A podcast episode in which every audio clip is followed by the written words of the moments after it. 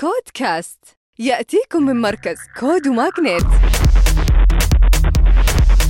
مع طارق الجاسر. حياكم الله. نبدأ في نشرتنا الأسبوعية.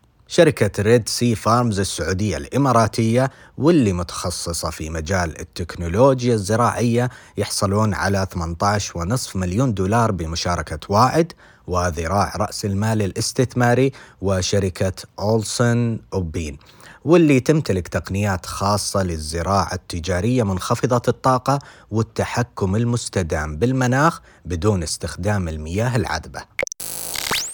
شركة ريبزو الأردنية المتخصصة في عملية رقمنة المبيعات تحصل على تمويل البريدج بمبلغ مليون وأربعمائة ألف دولار بقيادة الشركة العربية الفلسطينية للاستثمار ومجموعة جبار للإنترنت وأهلي فنتك تقدم حل لرقمنة المبيعات وإدارة المخزون وحلول تنسيق البضائع وتدعم شركات الأدوية والسلع الاستهلاكية.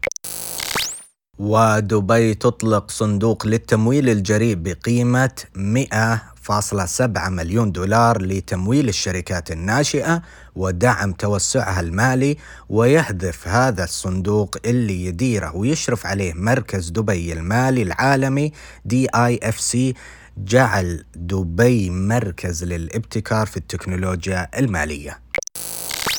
منصة Joi Gifts الإماراتية تجمع مليون دولار في تمويل pre-Series B وبدعم Panthera Capital الإماراتية ومستثمرين ملائكيين. هذه المنصة توفر هدايا متنوعة تسمح للمستخدمين شرائها وتوصلها بنفس اليوم. حاليا يسعون في توسع عروضهم الأساسية من ألعاب وهدايا ومجوهرات وأدوات منزلية وغيرها.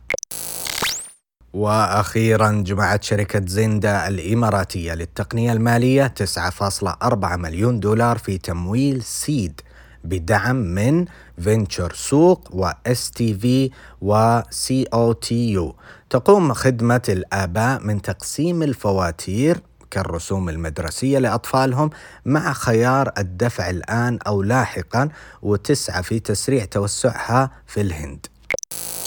ختاما تذكروا أن الابتكار هو أصل الريادة. CODEcast